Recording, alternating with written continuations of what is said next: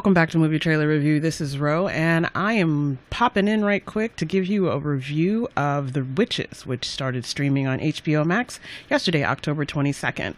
I got a sneak preview of this, and I watched it a couple times, and well, I'm not exactly sure how I felt about it after the first time, so I watched it again this morning and now I have some thoughts. Just in case you don't know, The Witches is a remake of the 1990s adaptation of Roald Dahl's original story, which is 40 years old, called the Witches. It's a story of a young boy who's orphaned and has to go to live with his grandmama. And he encounters a witch and they find themselves on the run and hiding in a hotel only to have fallen directly into the middle of a convention of witches.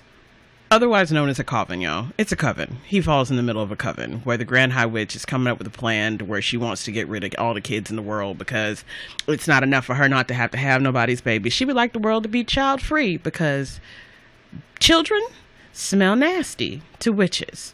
Now, I am a big fan of the 1990 Anjelica Huston led cult classic, The Witches. I watch it every Halloween. It is a staple in my marathon of movies. It happens right behind Hocus Pocus and right before I do a Nightmare on Elm Street rewatch because, well, who needs to sleep, you know, comfortably and happy in their lives? Plus, um, I don't really like rodents, so I'm not gonna lie. Anjelica Huston was kind of an anti-hero once I got to be an adult, but that movie scared the shit out of me. So, how does this movie, directed by Richard Zemeckis and based on a script with Kenya Barris and Guillermo del Toro coming together, stack up? Well, I would say that some of the elements in this story have a little bit more life to them and they move a little better. Uh, the young boy in this story finally has a name, Charlie which of course is a hat tip to Charlie from Charlie and the Chocolate Pack Factory, also written by Roald Dahl. And his grandmother, played by Octavia Spencer. They're not Norwegian. The story's not set in Britain. These are all good things for a more US based audience because it gives us a different touch tone, a touch point. It gives us a different entry point for the story in 1967. She is from Alabama. And I really feel like the way that this story is designed in this movie is more kind of uh, a way of showing this little boy realistically dealing with the grief of losing both of his parents in an accident. I do think, however, we don't get enough time with them as a family as he's moving through that grief before they jump more into what's the main story of witches among us. And because of that, I feel like the relationship that's developed between Jahzir Bruno, who's a fantastic uh, young actor, and Octavia Spencer is a little lacking some emotional resonance and depth. Their performances are great this young man does a really good job. The Chris, the voiceover is by Chris Rock. I almost wish they had n- not used a different actor as the voiceover than they did for the young boy playing him in the movie, but I understand why by the end. Um, the story is told a little posthumously. We do have a disembodied narrator, which is the Chris Rock voice, which we find out later is the older Charlie. And he loses his parents in the movie differently than he does in the book and slightly differently than he does in the original. I think it does a better job of showing him as a realistic child would be versus in the first movie that kind of seemed like he bounced back really quickly because grandma was there and he loved grandma. Without some of the elements of the original story where you understand that he has a pre-existing relationship with his grandma and they were closer to each other than he was even with his parents. I think this way of showing her bringing a young child out of grief and helping him come back to himself works a little better. I also think some of the elements they built in about the relationship and the finiteness of life and, you know, the vagaries of fate, his parents got killed in an accident. It becomes quickly apparent that his grandma is old and possibly not feeling too good. Those work really well. I do think the way that they integrate her knowledge of the witches is a little cliche, but it's Kenya Barris writing, so that's to be expected. The elements that I think really work in this story are almost you can smell them as Guillermo del Toro plot points. Uh, the the the way the witches are designed, how they integrate into society, how they approach children, the way that they continue to use the whole "don't take candy from strangers" as the fable and the ultimate lesson you should learn from this story still really works. If you know anything about Roald Dahl, Roald went to private schools where the teachers believed in corporal punishment. He was traumatized. He never really got over it. So almost all of his stories have this element of an adult villain doing harmful, scary, frightening, terrible, venomous things to children. In The Witches, the Grand High Witch is that bitch. And she is played in this version by an utterly deliciously campy, over the top Anne Hathaway. The more Anne Hathaway takes on roles that lean into her more comic sensibilities and her sense of the disdain, the more I love Anne Hathaway.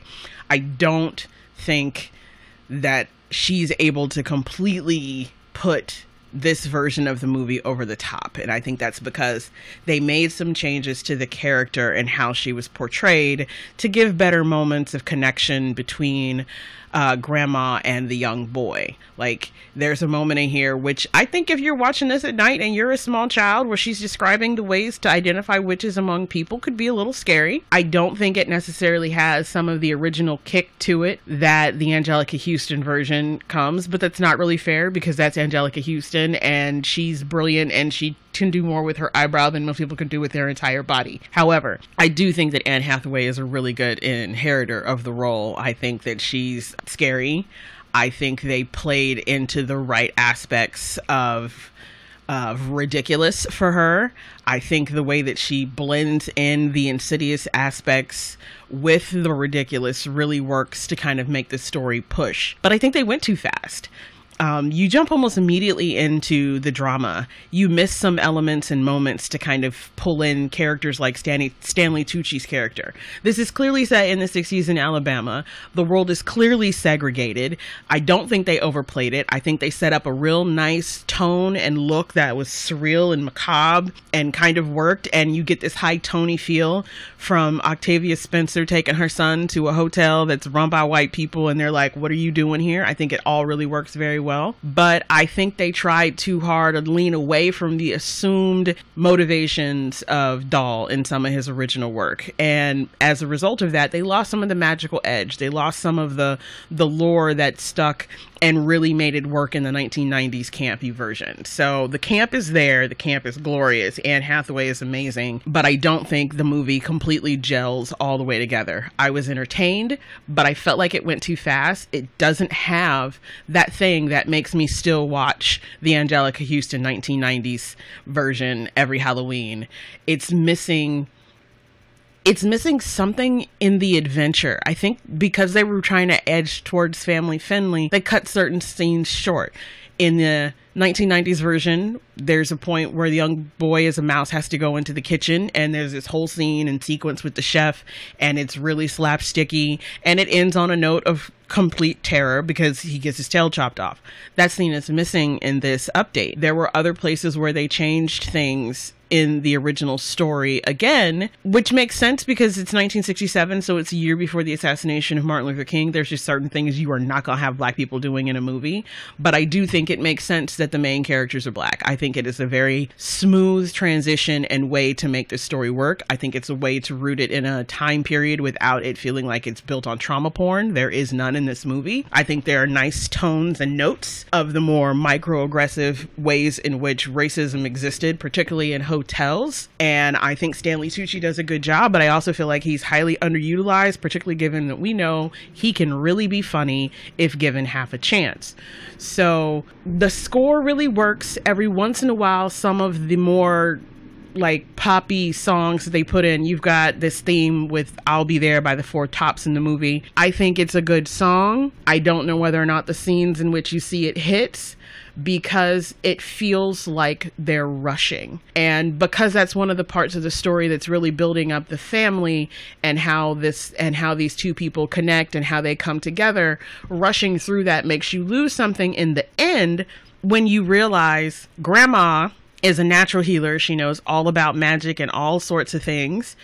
And she's not able to undo the spell that's done by the witches, which is also another change. In the book and in the original movie, we see the recipe. We figure out exactly how they get this potion that turns children into mice.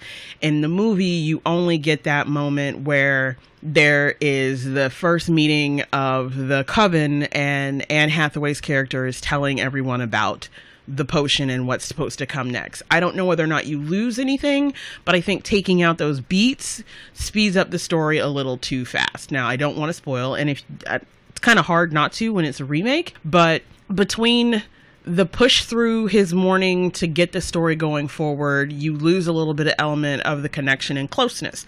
But you make up for some of that with some of the irreverentness of the side characters who are in the story. So Bruno Jenkins is still in this movie, and that little fat boy is still just trying to eat. Now, different from the first movie, Charlie, the young boy hero, does meet Bruno before they become mice. And I think it's a nice moment where it's just a bit of a silent commentary. The children don't really care about what color people are. Children care about whatever it is that they're being selfish about. And I think it plays really well. I think they downplay some of the problems between this particular child and his family. He's still British. He's still kind of dumb. And the other element that's missing from the story is some background connection to the other mouse that you see in the trailer and then you find out her story and it sort of makes sense and you kind of get this whole dynamic between them that's more of a dynamic trio and then quad instead of the dynamic duo from the original. Now, I don't know whether or not they just didn't really know how they wanted to bling these things together once they have changed grandma's background a little to make her a country type healer, but it it throws things off because they're there but they're kind of just there and that's not necessarily the best thing for a story that's supposed to be entertaining for all ages. It makes it more of a plot hole that kids overlook than adults do and it pulls you out of the story for just a minute but the overall plan is the same. Uh, how it falls out in the movie works out a little different. I think some of the elements here and the moments between Octavia Spencer and Anne Hathaway work a little better. I would have would have liked to actually see more. So uh, overall, I was really entertained. I absolutely enjoyed Anne Hathaway. I thought some of the effects they made to kind of lean more into a whole Illuminati element of the coven. Uh, I thought the cover they gave them was better than just a whole bunch of old biddies up in a hotel kikiing for days, um, making it a convention that was rooted around, you know, working against the cruelty of children, which, you know, deep irony. But I think by the time you get to the end, one of the most iconic and fun moments in the original movie is changed for the remake. And I don't know if I like it because again it removes the purposeful use of the hotel manager. It takes away some of the weird macabreness that always existed from a roald dahl story and it replaces it with something that feels just a little plot devicey. But you know you've gotten those elements again. In the book the grand high witch's room number is 454 in the movie it's 666 they gave significance to the room number that grandma and, and charlie are staying in and having it be like it had some portent. So if you're going to do all these elements and you're going to make overt references to magic and to